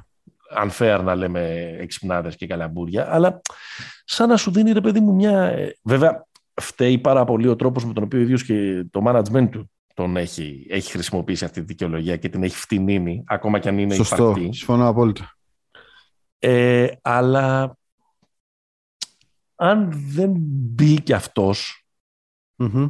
εντάξει μετά γίνεται πατενταρισμένος ένας παίχτης, πατεντάρετος ένας παίχτης που δεν του αρέσει και πολύ αυτό το άθλημα. ναι, hate my job Ναι. Να σε ρωτήσω κάτι. Σε αυτή την κατηγορία θα έβαζες και τον Άντωνι Ντέιβις δυνητικά, ή του δίνεις μια χρονιά ακόμα; Ε, Θα έβαζα για να κλείσει η πεντάδα Μμμ. τον ε, D'Angelo Russell. Έλα μωρέ, εντάξει. Υπάρχει μια θέση στο Eurocup για αυτόν. Έλα μωρέ, εντάξει. Γιατί ο Ντίλο. ρε Έλα ρε, παιδιά; εσύ, ήταν τώρα... Ήταν, Εντάξει, δεν είναι βάρος σε κανέναν ο Ντίλο. Δεν είναι βάρος. στην- ε, Για ρώτα στη Μινεσότα είναι τα Έλα, βάρος. μωρέ, Δεν- εντάξει. Δεν είναι εκπληκτική του εμφάνιση απέναντι στο, στο Memphis. Εντάξει, σωστό. Εντάξει. που έβαζε Εγώ ένα, τον σουτ συμπαθώ. κάθε, έβαζε ένα σουτ κάθε, κάθε φορά που άλλαζε το φως. εντάξει. Λοιπόν, ε, ο Άντων Ντέβις θα μπορούσε να μπει. Είναι, είναι ίσως στο, στο δεύτερο τρίτο προθάλαμο. Φοβάμαι μήπως ε, σιγά σιγά μπαίνει σε αυτό το, προ, τον προθάλαμο ο Ντόνοβαν Μίτσελ. Έχει ακόμα κανονάκια να κάψει, Ναι, δεν νομίζω. μωρέ, Εντάξει. αλλά νομίζω ότι μπορεί πολύ εύκολα να γίνει πολύ αυτός ο μικρός. παίχτης. Νομίζω ότι μπορεί πολύ εύκολα να γίνει αυτός ο παίχτης στους New York Knicks, που είναι μια ομάδα που παραδοσιακά παράγει τέτοιους παίχτες. Ναι, απλά είναι πολύ, είναι πολύ μικρός ο Μίτσελ. Είναι 25 χρονών. Ναι, όχι, εγώ δεν λέω αν είναι καλός ή κακός. Λέω παίχτες που, που ξέρεις, από ένα σημείο και μετά αρχίζουν να αποδεικνύουν Ναι. Ότι δεν μπορούν να κερδίσουν. Τρέισι Μαγκρέιντι. Ναι, ότι είναι skillful, αλλά δεν μπορούν να κερδίσουν. Ναι, ναι, ναι. Ναι. Ε, Θες μια τέταρτη αλήθεια ή Για θέλεις δώσε. να βάλεις κανένα στο κλαμπ; Ε, Όχι, είναι θα αυτό σου το πω, να σου βάλω ένα αστερίσκο. Φοβάμαι Ναι. πολύ μη γίνει έτσι ο Ζάιον. Αυτό φοβάμαι. Ναι, σωστό. Σωστό και αυτό. Αλλά για άλλους λόγους. Ναι, για σωστό και λόγους αυτό. Εντάξει, διαθεσιμότητας. εκεί- Ναι, να το δούμε αυτό. Ναι. Μακάρι να Ε, το, συνέλθει. Το, το τέταρτο είναι ότι ε, το πρωτάθλημα θα κρυθεί και φέτος στους τραυματισμούς. Μμμ. Δηλαδή, θέλω να πω ότι είναι ένα, είναι ένα διαρκές δελτίο μέρα με την ημέρα το οποίο ε, ανανεώνεται. Ε, ε, αυτό που για, το, για την ανταγωνιστικότητα του πράγματος και όχι φυσικά για το θέαμα που τους θέλουμε όλους, Μμμ. απλά ελπίζεις να αλληλοεξουδετερώνονται. Δηλαδή, ξέρεις, να χάνει έναν η μία, να χάνει έναν και η άλλη για να είναι περίπου Ναι, ναι, ναι, ναι, ναι. ε, να υπάρχει μια ισορροπία των, ε, των δυνάμεων. Αλλά δεν, νομίζω ότι είναι ξεκάθαρο ότι πρέπει να τους προβληματίσει ρε παιδί, με αυτό το πράγμα. Δηλαδή, για να έχεις μια κανονική περίοδο 82 αγώνων που εντάξει ρε παιδί μου δεν είναι και όλοι υπέροχοι. Μμμ. Ε, δεν μπορείς να ε, θυσιάζεις τα play-off. Δηλαδή, ας πούμε, τα φετινά play-off είναι φανταστικά. Σαν ε, η, πλο- η πλοκή, το σενάριο του έργου που δεν υπάρχει φαβορή, που ξέρεις, Μμ. είναι, είναι τέλεια. Ε, δεν θες να το δεις, ρε παιδί μου. Να... Θες να το δεις να είναι όλοι εκεί πέρα. Θες να το ζήσεις μέχρι τέλους, ναι. Ναι, όλοι. Ή τέλος πάντων οι, περισσο... οι, οι περισσότεροι. Δηλαδή, Καλή. Οι καλοί, ναι. Όχι αυτοί που αλλάζει. Κοίτα, νομίζω ότι εντάξει, ε, εδώ που είμαστε, παρόλο ότι είχαμε τραυματισμούς στην αρχή, νομίζω ότι εντάξει, αυτοί, αυτοί που θα πέρναγαν πέρασαν. Σωστά. Ίσως Δεν αν έχει σπάσει έλεγε, κέντρα ακόμα. αν έλεγε κάποιος ότι τι να σου πω τώρα, ότι αν πέρναγαν οι Clippers, αν έπαιζε ο Paul George και πέρναγαν οι Clippers αντί για τη Μινεσότα, Ναι, εντάξει. Ναι, οκ. τι θα γινόταν, θα πέρναγαν το Memphis, δεν νομίζω. Από εδώ και πέρα να κάνουμε, πώς το λένε, ξόρκια, να μην χτυπήσει Ναι. κανένας. Ναι, πάντως εννοείται, εννοείται. Δηλαδή και, και είναι, δεν είναι μόνο φετινό, το έχουμε ξαναπεί, το, είναι κάθε χρόνο είναι η ίδια ιστορία. Ναι, ναι, ναι, ναι. Είναι πολύ έντονη τα, Ναι, ναι, ναι. ε, τα τελευταία χρόνια. Έλα, πάμε λίγο γρήγορα σε αυτούς που, ε, σε αυτούς που έφυγαν. Είπαμε κάτι. Για, και, για, για τους Pelicans να πούμε κάτι. Πολύ ελπιδοφόρος ο τρόπος με τον οποίο έκλεισαν. Πολύ καλός ο Willie Green στο δεύτερο μισό της ε, σεζόν. Αν λυθεί με το πρόβλημα και του, και του Zion, βλέπεις μια ομάδα που, ξέρω εγώ, μπορεί να είναι και contender σε δύο χρόνια. Εγώ βλέπω τους Suns στο πρόσωπο των Pelicans. Βλέπω δηλαδή ένα, ένα makeover ανάλογο με αυτό των Suns. Ναι. Δηλαδή με τον CJ... Κατεβάζουμε λίγο τα, τα γράδα, δηλαδή CJ McCollum στη θέση του α- αντίστοιχος Chris Paul, ναι. ο Ingram ο οποίος γίνεται σαν τον Booker αυτό που φανταστήκαμε. Ε, ο παίχτης που στο δικό μου ο Μίλα καλύτερα παίχτης μου για τα φετινά playoff. Δεν τον είχα σε πολύ μεγάλη εκτίμηση και Ναι, ήταν ναι. εντυπωσιακός με το, με το Phoenix. Ε, αντίστοιχα, ο Bridges, ο αντίστοιχος τους Bridges είναι ο Herb Jones. Δηλαδή, υ- υπά- φυσικά ο Will Green ήταν στο staff των Suns. Δηλαδή, δεν είναι ότι Ναι. πέρσι ήταν, στο- Ναι. ήταν στο staff των Suns. Άρα, εκεί Απλά πέρα... όλα θα κρυθούν αν ο Ζάιον είναι Εκεί υγιής. είναι Γιατί το- αν, αν ο ε, Ζάιον είναι υγιής, είναι ο ακριβώς. καλύτερος από όλους. Ακριβώς, εκεί είναι το, ε, το, Είναι ο το, το καλύτερος X από factor της υπόθεσης. Ποιον άλλον έχουμε από, από Δύση που έφυγε και δεν το... Α, τη Μινεσότα. Μινεσότα Εντάξει. τι να πω. Τα έλεγα, προσπαθούσα να τα πω όλα μέσα στη σεζόν. Εντάξει. Πιο πολύ δικαιώθηκα εγώ από ότι εσύ Ε, νομίζω. τι δικαιώθηκες, εντάξει, πήγανε, το τεντώσανε το Memphis. Να πω μόνο Εντάξει. ότι μετά από τόσα χρόνια αναμονής, Ναι. τι θα κάνει ο Καρl Άντωνι Towns και όλα αυτά και όλα αυτά, Μμμ. ήρθε ένα παιδάκι, Μμμ. έτσι ο Άντωνι Έντουαρς και ωραία. Λοιπόν, για να πάμε παρακάτω, ο, ο Καρl Άντωνι Towns πρέπει να είναι ο δεύτερος ή ο τρίτος καλύτερος Ναι. μας παίχτης. Αυτό έγινε. Ναι. Δηλαδή η τέτοια ξέρεις του τι, και Έντουαρτς με το- ήταν... και με το- ε, Ναι, και με τον Downs, ας πούμε, εντάξει, υπήρχε ένα θετικό ίσως αυτή τη σειρά. Είναι ότι άρχισε να βάζει λίγο την μπάλα στο παρκέ Να και μπαίνει να παίζει μέσα. και λίγο σαν, σαν ψηλός και ε, έστειλε στο σπίτι του τον, ε, τον Adams. δηλαδή ο Adams Ναι. δεν την πάτησε από κοντούς, την πάτησε επειδή δεν μπορούσε να δει τον, τον Downs, αλλά άρχισε μετά να είναι ασταθής, να παίρνει κάτι, ε, κάτι step back τρίποντα σε Ναι. κρίσιμες Να στιγμές. κάνει χαζά φάουλ πίσω. Ναι, πολλά χάζα φάουλ πίσω, σωστά. Θέλει, θέλει πολύ πνευματική δουλειά και εντάξει και δεν είναι. Είναι και ένας παίκτης που είναι στην 7η, 8η χρονιά του. Ποια είναι. Ε, Είναι από το 10...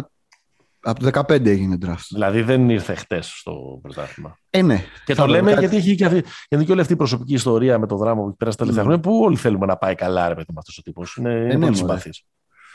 Τιμή και δόξα στον Ε, Patrick Beverly θα πω εγώ για τη Μινεσότα. Τιμή και δόξα στον Patrick Εντάξει. Beverly. Προσπαθεί εκεί πέρα ό,τι μπορεί. Λοιπόν, να πω ένα τελευταίο πριν πάμε στα, πριν πάμε στα υπόλοιπα. Ναι. Θέλω να κάνω μια, μια αναφορά στο jazz.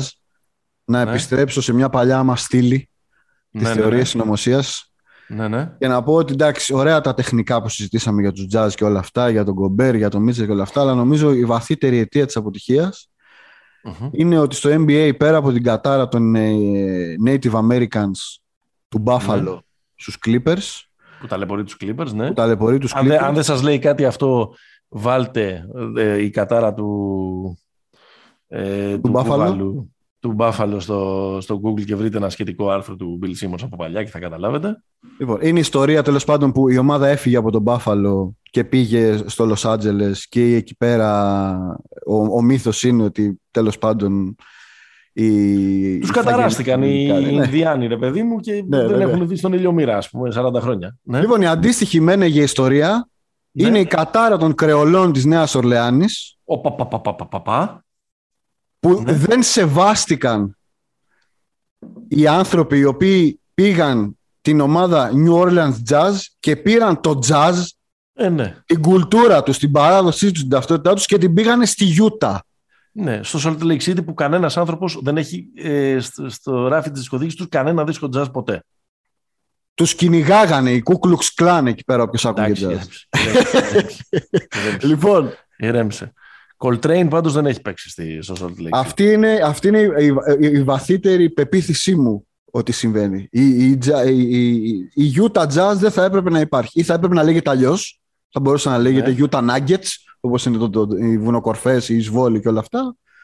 Όχι, νομίζω ναι. ότι η βαθύτερη αιτία το τέτοιο είναι η κατάρα των κρεολών. Όποιος έχει δει το ναι. τρεμέ, για να επιστρέψω σε ένα post που, που είχαμε κάνει του, του Paul Simon, το πώ εκεί πέρα του David Simon. Simon. Garfunkel. Σωστό. Ναι. Ε, το πώς κάνανε εκεί διάφορες τελετές, ιστορίες και όλα αυτά, ε, θα καταλάβω. Το λες αυτό. Τους έχει... Το δίνω. Πια με κατα... Στο πια με καταράστηκε ήταν μια κρεολή, ας πούμε. Κρεολή. Ωραία. Ε, στην Ανατολή τώρα για αυτούς που, που έφυγαν.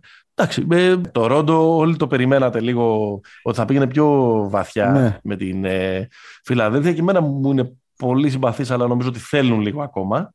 Θέλουν, θέλουν. Πάντως με πολύ χαρά είδα αυτή την αναγέννηση του Σιάκαμ. Ναι, ναι. Που ξανά έγινε ο παίχτης της ομάδας του πρωταθλήματος μετά από κανένα δυο έτσι, λίγο μέτρια νομίζω χρόνια και έτσι και πολύ... Μη λίγο μίζερα. Ήταν κακός και στα play-off, δηλαδή έδειχνε ότι είναι λίγο γατάκι. Φέτος ήταν πολύ καλός. Και στη regular πολύ καλός και στα play-off. Και στη regular και στα, ε, και στα play-off. Ε, η Ατλάντα, αυτοί έχουν πολλά προβλήματα εκεί πέρα, από ό,τι λέγεται, και εσωτερικά. Mm. Ε, και ο Τρέι Γιάνγκ με τον Μακμίλαν και με τον αποδείχθηκε... Ναι, και με τον Κόλινς αποδείχθηκε λίγο νομίζω ότι μπορούμε να το πούμε αυτό. Δηλαδή δεν είναι υπερβολή. Ότι ήταν, λίγο, ότι ήταν πυροτέχνημα και συγκυριακό το περσινό. Ναι. Δηλαδή η φετινή του σεζόν ούτε ήταν σεζόν επιβλητική στην κανονική περίοδο. Απλά φορμαρίστηκαν στο τέλος και μόλις έπεσαν ας πούμε, απέναντι σε μια καλή ομάδα. Δεν, δηλαδή, δεν, ήταν δεν μια ήταν... ομάδα που πήγε όσο την πήγε ο Young στη regular. Ναι. Και τα ήταν... στο play-in. Ναι. Θέλουν πάντως νομίζω. Ε, ε, φυσικά. Διορθώσεις. Το Σικάγο ήταν η χειρότερη νομίζω ομάδα. Ή, ή, να το πω διαφορετικά, ήταν η ομάδα που παρουσιάστηκε σε χειρότερη κατάσταση από τους 16. Ναι. Ισχύει. Ε, και, Αλλά ψηλοαναμενόμενα. Ναι, και που πήρε και που έβαλε ένα γκολ απέναντι στο Μιλγόκι είναι το, το γκολ τη, της τιμής. Δηλαδή, έμοιαζε να μην υπάρχει τίποτα στο, στο δεπόζιτο. Και εντερόζαν και, και απουσίες και ναι, μωρέ, ναι. και δεν θέλω όμως, επειδή τώρα έχει κυκλοφορούν ότι το, μεγαλύτερο, το χειρότερο πλάσμα είναι στα playoff τα έχει ο Ντεμάρ Ρόζαν, λίγο, λίγο σεβασμός. Μας έδωσε μια σεζόν η οποία ήταν ναι, ναι. τρομερή. τρομερή. Και το ματς το ένα που πήραν, αυτός το πήρε. Και ο Καρούσο. Και ο φίλος ο Καρούσο. Πάρα, και ο φίλος ο Καρούσο. Πάρα πολύ καλός για το ματς ο Καρούσο. Έκανε όλα αυτά τα μικρά ναι, ναι, πράγματα που. Έβαλε 40 πόντους Ναι, εντάξει, OK. Okay. Πάσο. Όλα αυτά τα μικρά πράγματα που δεν έκανε κανένας στους Brooklyn Nets σε αυτό το δράμα. Θέλω να γυρίσω Στα παλιά. σε ένα post στην ε, σελίδα του Pick and Pop στο Facebook. Ναι. Post ε, ανέβηκε στις 26 Απριλίου, στις 10 και 22 το πρωί. Ναι, στα γενέθλιά μου. Εσείς που δεν είστε, χρόνια πολλά Δημήτρη, εσείς που δεν είστε ε, διαχειριστές της σελίδας, δεν, δεν μπορείτε να ξέρετε κάθε φορά ποιος ποστάρει. Εγώ μπορώ να σας πω ότι το έχει ποστάρει ο Δημήτρης ο Καραμάνης ο οποίο ξεκινάει, μας λέει ο κωδικός του μπάσκετ είναι το team building, ναι, ναι. η ανάπτυξη των παικτών, η ενστάλλαξη, ενστάλλαξη, μιας συγκεκριμένης φιλοσοφίας, η ορίμανση, η εξέλιξη, το χτίσιμο των χαρακτήρων. Κάνει εκεί μια αναδρομή στο παρελθόν. Έρχεται στο σήμερα, μας λέει ότι οι Bucks, οι Celtics, οι Raptors, οι Mavericks, οι Warriors, οι Grizzlies, οι Hawks, οι Nuggets, οι ομάδε που ακολουθούν πιστά όσα ορίζει ο κωδικός. Homegrown superstars, κορμός, συμπεράσματα από τις αποτυχίες, βελτίωση, εξέλιξη, από κοντά και οι Suns και οι Heat ως παραλλαγή του ίδιου μοντέλου. Όλα αυτά πολύ ωραία. Ε, ε, μας λέει ότι οι super teams έχουν πλάκα, έχουν ίντρικα, έχουν δράμα, όμως είναι δομημένες στην αφελή υπόθεση ότι όλα θα τους πάνε καλά και μάλιστα σύντομα. Είναι κατασκευές που δουλεύουν ενάντια στη ροή του χρόνου, ενάντια στη διαδικασία ορίμονσης και οικοδόμησης μιας ομάδας. Οι Nets λοιπόν αποδείχθηκαν η μεγαλύτερη επιτυχία, αποτυχία τους σύγχρονου NBA γιατί μοιάζουν με μια ιδέα τόσο boomer και τόσο εκτός εποχής. Άρα δεν τρέπεσαι καθόλου. Γιατί; Δεν τρέπεσαι καθόλου. Γιατί; Δύο χρόνια τώρα, όταν μιλάμε για, για κουλτούρα, όταν μιλάμε για όλα αυτά τα οποία γράφεις, όταν λέμε για, ξέρω εγώ, ε, Σαν Αντώνιο, όταν λέμε για hit culture, όταν λέμε για παίχτες που, που, που δεν πρέπει ε, να είναι κακομαθημένοι και όταν κάτι δεν τους πάει καλά να γίνονται homegrown superstars όπως έγινε ο Γιάννης ας πούμε ε, πέρυσι και να, και να προσπαθούν. Κάθε φορά που λέω κάτι τέτοιο όχι απλά με αποδοκιμάζεις. Εγώ. Με boomer, με λες γέρο. Εγώ. Με λες, με λες, με λες αυτά. και τώρα όχι μόνο παίρνεις αυτό το επιχείρημα, Εγώ. αλλά αποδίδει και μπούμερισμό στο αντίθετο. δηλαδή αυτό, αυτό, το, αυτό το πράγμα, δηλαδή, ξέρω εγώ. Βγάλτε τα από μέσα σου, βγάλτε τα. Πάμε, σ' αφήνω. Πάμε. Πες τα. Δηλαδή, ε, το διάβαζα αυτό το post. Σηκώνοντα τα χέρια ψηλά. Γιατί; Ε, ε, Μόλις εξήγησα. Γιατί έχεις φτιάξει αυτό το δίπολο; Δηλαδή και παίρνεις, το, το, ε, και παίρνεις ε, δικό σου αυτό που, που χλέβαζες και αυτό το boomer αυτή, τη- που, που, που το έχετε εσείς οι νέοι και το λέτε. λοιπόν και μάλιστα εκεί που έλεγες boomer ε, έλα ρε, λες, οι παίκτες δεν αλλάζαν ομάδες το 1821 μου έχεις πει κάποια στιγμή περίπου με αυτά τα λόγια. Ναι. Και τώρα ξαφνικά λες ότι, ότι αυτό είναι το ωραίο και το μοντέρνο και ότι ε, boomer είναι η λογική των super teams. Αλλάζουν, αλλάζουν οι εποχές, Παναγιώτη. Α, Αλλάζουν. Αυτές είναι οι απόψεις μας, αλλά άμα δεν σας αρέσουν έχουμε κι άλλες. Τι είναι αυτό το πράγμα τώρα. Δεν σε... Γιατί Α. γιατί έτσι; Α, να πω. Τέλος πάντων. Θέλω να σου πω μια δημοφιλής άποψη για το, για το Πες μου. Brooklyn; Πες μου. Πες μου, θα πάρει το πρωτάθλημα του χρόνου. Πες μου. Κάνε μου, κάνε μου το ίδιο. Πιστεύω θα είναι καλή του χρόνου. Θα είναι καλή, θα είναι καλή του χρόνου. Οκ, αν δεν παίζει κανείς, δεν θα είναι καλή. Αλλά αν Σωστό. παίξουν και οι τρεις, θα είναι καλή. Δεν γίνεται να μην είναι καλή. Ναι, ναι. Και κίνητρο θα έχουν και την μπάτσα τους έχουν φάει φέτος και Μμ. χαμηλωμένοι θα είναι και όλα αυτά. Ε, δε- και ου- ξέρεις, δεν θα έχουν καθόλου υφάκι και τα λοιπά και θα παίξουν και στην κανονική περίοδο αρκεί, ξέρεις, αρκεί να είναι καλά και να είναι και όλοι και τα λοιπά και ξέρεις. ναι. Στα, α, είναι πάλι αυτό που λέμε στα χαρτιά. στα χαρτιά. Ρε παιδί μου, ε, ε, ε, εγώ πε- πιστεύω αν είναι καλά και στα μυαλά τους και όλα, είναι πολύ καλή αυτή η τριάδα. Και θα Ναι. βρουν παίχτες να, να τους συμπληρώσουν. Ναι, απλά ξέρεις, Και πιο νέους και πιο μαχητικούς, ξέρεις, για να βάζουν τα πράγματα που δεν βάζουν αυτοί οι τρεις στο... καλοί μπορεί να είναι, δηλαδή μπορεί να φτάσουν με τελικούς περιφέρειε, ξέρεις, να περάσουν ένα γύρο. Απλά γίνονται πολύ καλοί γύρω τους, φίλε. Δηλαδή, α, ε, ε, μιλάμε για μια Ανατολή η οποία τώρα ε, θα έχει τους Celtics Έχει, είτε έχει, πάνε μέχρι έχει. τέλους είτε όχι, τους Bucks, δηλαδή το Miami, δηλαδή έχει πράγμα. Εντάξει, στην ίδια λογική και πέρυσι οι Nets με τους Celtics κάνανε πλάκα στον πρώτο γύρο των playoff. Εντάξει, μην είμαστε χμάλωτοι τις στιγμές. Αρχή εκεί να φτιάξουν τα, τα, τα τέτοια, δηλαδή να είναι... ξέρεις, να είναι όλοι μαζί. Ομάδα μπάσκετ. Ναι, που δεν είναι απλό. Ναι. Αλλά αν γίνουν ομάδα μπάσκετ, εγώ τους, ε, τους, τους, τους πιστεύω. Ωραία. Αν, αν ξαναμαζευτούν. Κι ας είναι το μεγάλο βατερλό και συμφωνώ σε όλα. Τώρα για σένα, ας εκρίνει η ιστορία. για ακροατές μας. Ωραία, θες να κολυμπήσουμε απέναντι; Ε, ναι, γιατί έχουμε, έχουμε κάνει ε, μία ώρα και δεν έχουμε πει κουβέντα για τα εδώ ε, play-off. Έχουμε και το μάτς του Ολυμπιακού. Την Τετάρτη δεν είναι Ολυμπιακός. Ναι, ναι. Κοίτα, νομίζω ότι ξεκάθαρα η πιο ωραία σειρά είναι το Μονακό Ολυμπιακός. ναι. Και η άλλη έχει τζόγο, έχει... ε, η άλλη εννοώ η άλλη που έχει πάει στο- σε πέμπτο μάτς. Αλλά νομίζω ότι είναι πιο ωραίο και το μπάσκετ που βλέπουμε στο, στο ζευγάρι αυτό, θα έλεγα. Μμμ. Εμένα στο μάτι μου είναι πιο, πιο ωραίο. Έχω πάθει, ε, είμαι σε ένα μικρό βέρτιγκο να σου πω την αλήθεια. Γιατί ναι. είχα δει τη Μονακό ρε παιδί μου στη, στο καλό της διάστημα, αλλά δεν περίμενα ότι θα έχει... Αυτό που δεν περίμενα είναι ότι αυτή η ομάδα μπορεί να γίνει τόσο physical. Να σου πω τη, Οκ. τη, βασική, μου, τη βασική μου θέση. Νομίζω δηλαδή ότι είναι μια ομάδα η οποία δέρνει τον Ολυμπιακό. Τον δέρνει. Δηλαδή δεν ξέρω τώρα αυτά που λένε για αν η διαιτησία, αν έχει καταπιεί τις σφυρίχτρες, αν έχει κάνει, δεν, δεν με νοιάζει. Νομίζω ότι είναι μια ομάδα η οποία στην άμυνα Όχι μόνο, δεν έχει παίξει τώρα ρόλο η έτσι. Προφανώς, αυτό λέω. Α, Νομίζω ότι στην άμυνα το δέρνει, το λέω με την έννοια ότι έχει βάλει ένα physicality, ρε παιδί μου, στο, στο μάτι, το οποίο τον Ολυμπιακό τον ζορίζει. Αυτό, αυτό θέλω να πω. Για τα μπροστά, για το. Έχει ματσάρει το physicality που βγάζει ο Ολυμπιακός. Αυτό, αυτό. αυτό. Ναι. Ναι, εντάξει. Δεν, ξέρω τώρα, ε, τώρα τόσο πολύ τεχνικά. Εγώ πιστεύω ότι θα σου πάω τώρα πιο μπακα... θα, θα, θα, σου πω κάτι μπακαλίστικο και κάτι, και κάτι λογιστικό. ναι. Το μπακαλίστικο είναι το εξής. Είναι, είναι πολύ κακό, ρε παιδί μου, στην Ευρωλίγα, έτσι, ε, είναι, που είναι best of five σειρε Είναι πολύ κακό να κερδίζεις πολύ εύκολα το πρώτο μάτς. Ποτέ δεν πάει καλά. Ναι, ισχύει. Ή, σχεδόν ποτέ. Άρα, έχεις κερδίσει πολύ εύκολα το πρώτο ματς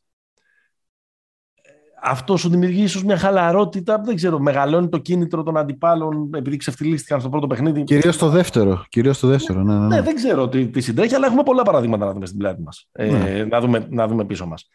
Έρχονται οι Μονεγάσκοι. Λουντοβίκ Ζουλί, Φερνάντο. Ζερόμ Ροτέν.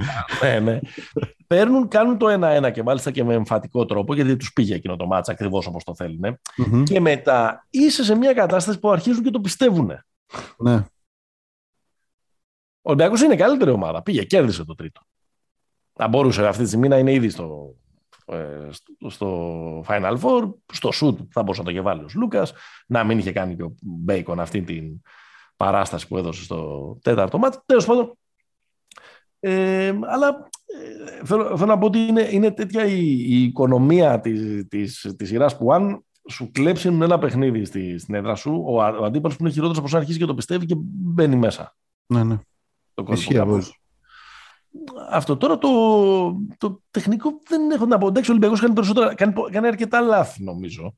Mm. Δηλαδή, κάνει δύο λάθη παρα... Έχει 53 45 είναι τα λάθη, 13-11 δηλαδή χοντρικά. Ναι. Που εντάξει, θα μπο... μπορούσε να κάνει και λιγότερα. Νομίζω ότι είναι κάποιες κατοχές που έχει εκμεταλλευτεί εκεί η Μονακό και δεν έχει πάρει τίποτα από τα διάρκεια του. Τώρα θα μου πεις το πρώτο πράγμα που σου στο νου είναι γιατί έχει πάει σειρά στο 2-2. Είναι ότι ο Ολυμπιακός δεν, δεν έχει πάρει τίποτα από τα διάρκεια του. Όχι, έπρεπε να κάτσω να δω τους αριθμούς για να το διαπιστώσω. Δεν θα στο έλεγα πάρα πολύ εύκολα με γυμνό. Ε, ε, μα δεν θα ήταν το πρώτο που θα σου έλεγα. Εντάξει, από την άλλη, ε, δεν έχει πάρει τίποτα από τη διάρκεια του σημαίνει ότι ο Μακίση έχει παίξει μόνο 54 λεπτά, δηλαδή παίζει 13-14 λεπτά, πιο λίγο από όσο έπαιζε στην κανονική mm-hmm. διάρκεια και έχει βάλει 22 πόντους. Ο Λατζάκης έχει παίξει 4 λεπτά σε όλη τη σειρά. Και ακόμα και ο Ντόρσεϊ, ας πούμε, βάζει 8,5 πόντους μέσω όρο και σουτάρει με λιγότερο από 33%. 14 στα 46. Ναι, νομίζω αυτό αυτό που λες, αυτό που λες επιβεβαιώνεται ότι αντίθετα ο Βεζέγκοφ και ο Σλούκας κάνουν τρομερή σειρά. Τα παιδιά αυτά παίζανε.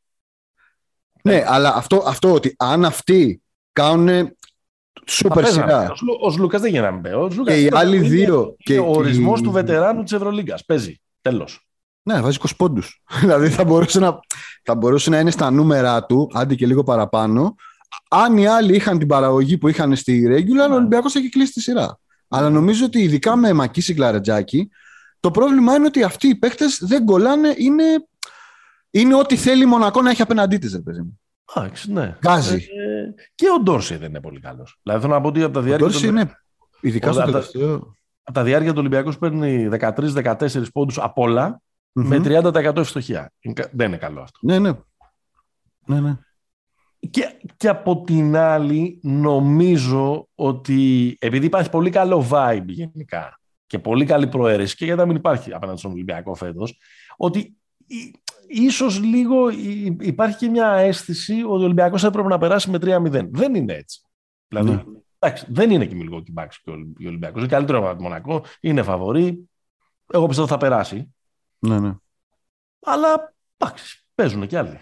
Παίζουν και άλλοι. Αυτή, αυτή η Σοφία Τάγκα πρέπει να τη θυμόμαστε συνέχεια. Παίζουν και άλλοι. Παίζουν και άλλοι.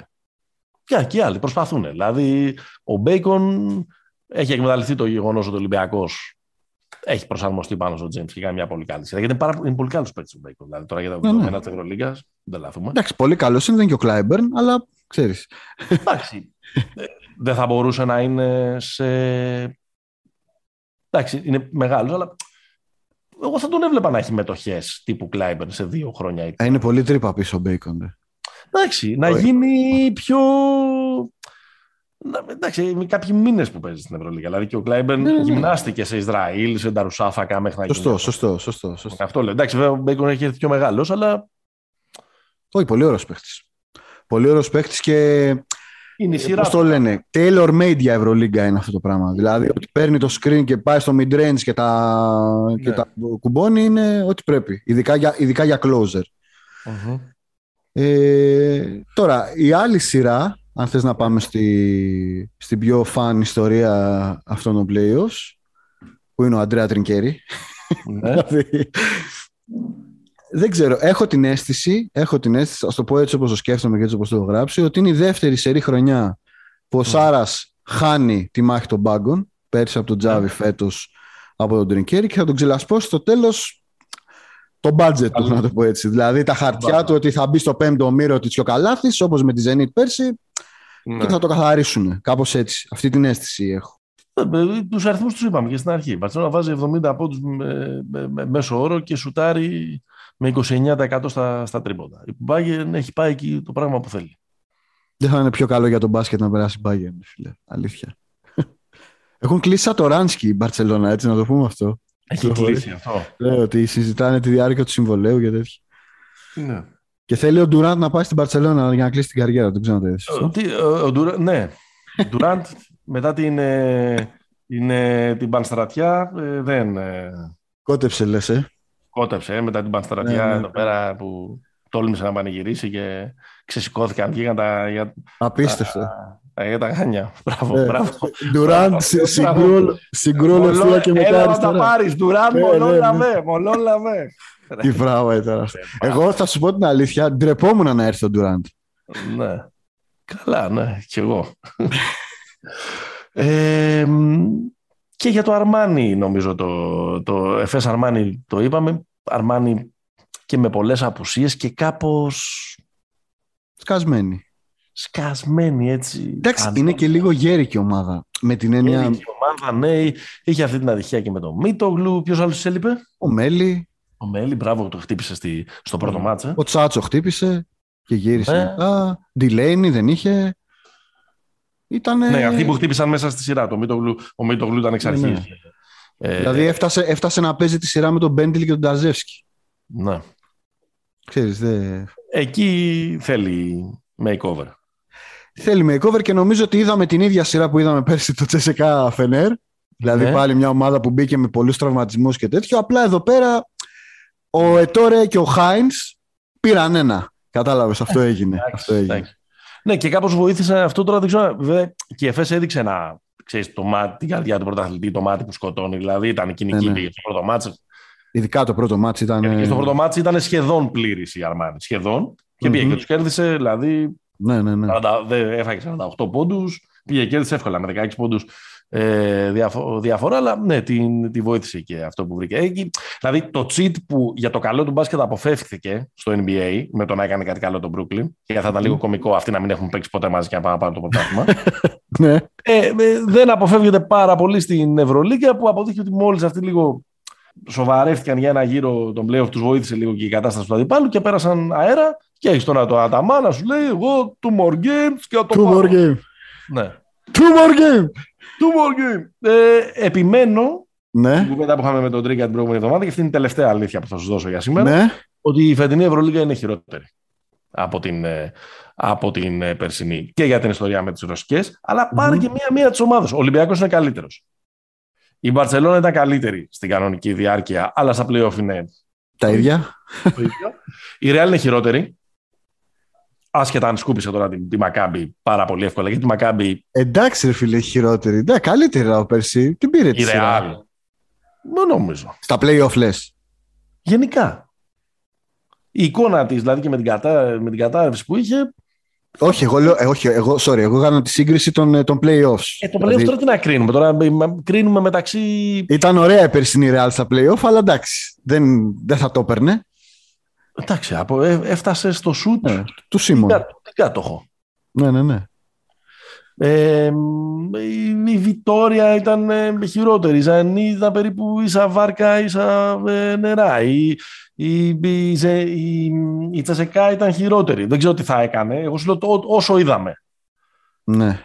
Ε, η Φενέρ ήταν χειρότερη. Δηλαδή, άμα δεις πολλές ομάδες. Bayern ήταν χειρότερη. Η Bayern ήταν χειρότερη, άσχετα αν πάει για υποπία ο, Ναι. ο, ο εθνικός μα Ναι, οκ. Η Ζάλγκη ήταν χειρότερη. σίγουρα. Ε, ναι, δηλαδή Παναθηναϊκός ήταν Σύμφωνοι. χειρότερος. Ναι, ο Παναθηναϊκός. Ναι, ναι. Γιατί περίμενα να συμφωνήσετε στο προηγούμενο επεισόδιο, διαφωνήσατε και το ξανά και τα ξανά. Όχι, δεν δεν διαφωνήσαμε. Παρότι- Εγώ, ε, ε, είπαμε Ναι. ότι μέχρι τις Ρώσικες Ναι. ότι εντάξει δεν ήταν και χειρότερη ίδια. παιδί μου. Αυτό. ναι. αυτό. Ναι, ναι. Πάντως δεν ξέρω, μου, εμένα μου δίνει την εντύπωση ότι αυτό το πράγμα, ότι αυτό το πράγμα θέλει λίγο κάτι. Ναι, να σου, να σου κάνω μια ερώτηση πάνω Θα στο... μου πεις, κάτσε ρε μεγάλε, πριν από, ένα, πριν από το προηγούμενο επεισόδιο μας έλεγες ότι πριν από ένα χρόνο είδαμε τα καλύτερα playoff στην ιστορία. Που ισχύει. Ε, τα είδαμε. Τα είδαμε. Δεν ξέρω, η φετινή σεζόν δεν σου φαίνεται ότι είναι λίγο άνοστη. Αν δεν είσαι Ολυμπιακός, δεν είναι άνοστη. Ναι, ναι. Εκτός δηλαδή από τους Ολυμπιακούς. Που είδαν ας πούμε, την ομάδα να ξαναξεπετάγεται, να αναγεννάται, να είναι ξανά. Ε, Ισχύει αυτό που λες, αλλά αυτό είναι, ανοίγεις μια πολύ... Το, το κρατάμε, αυτό είναι ολόκληρο επεισόδιο. ναι, δεν έχουμε τους Σταρ, δεν έχουμε.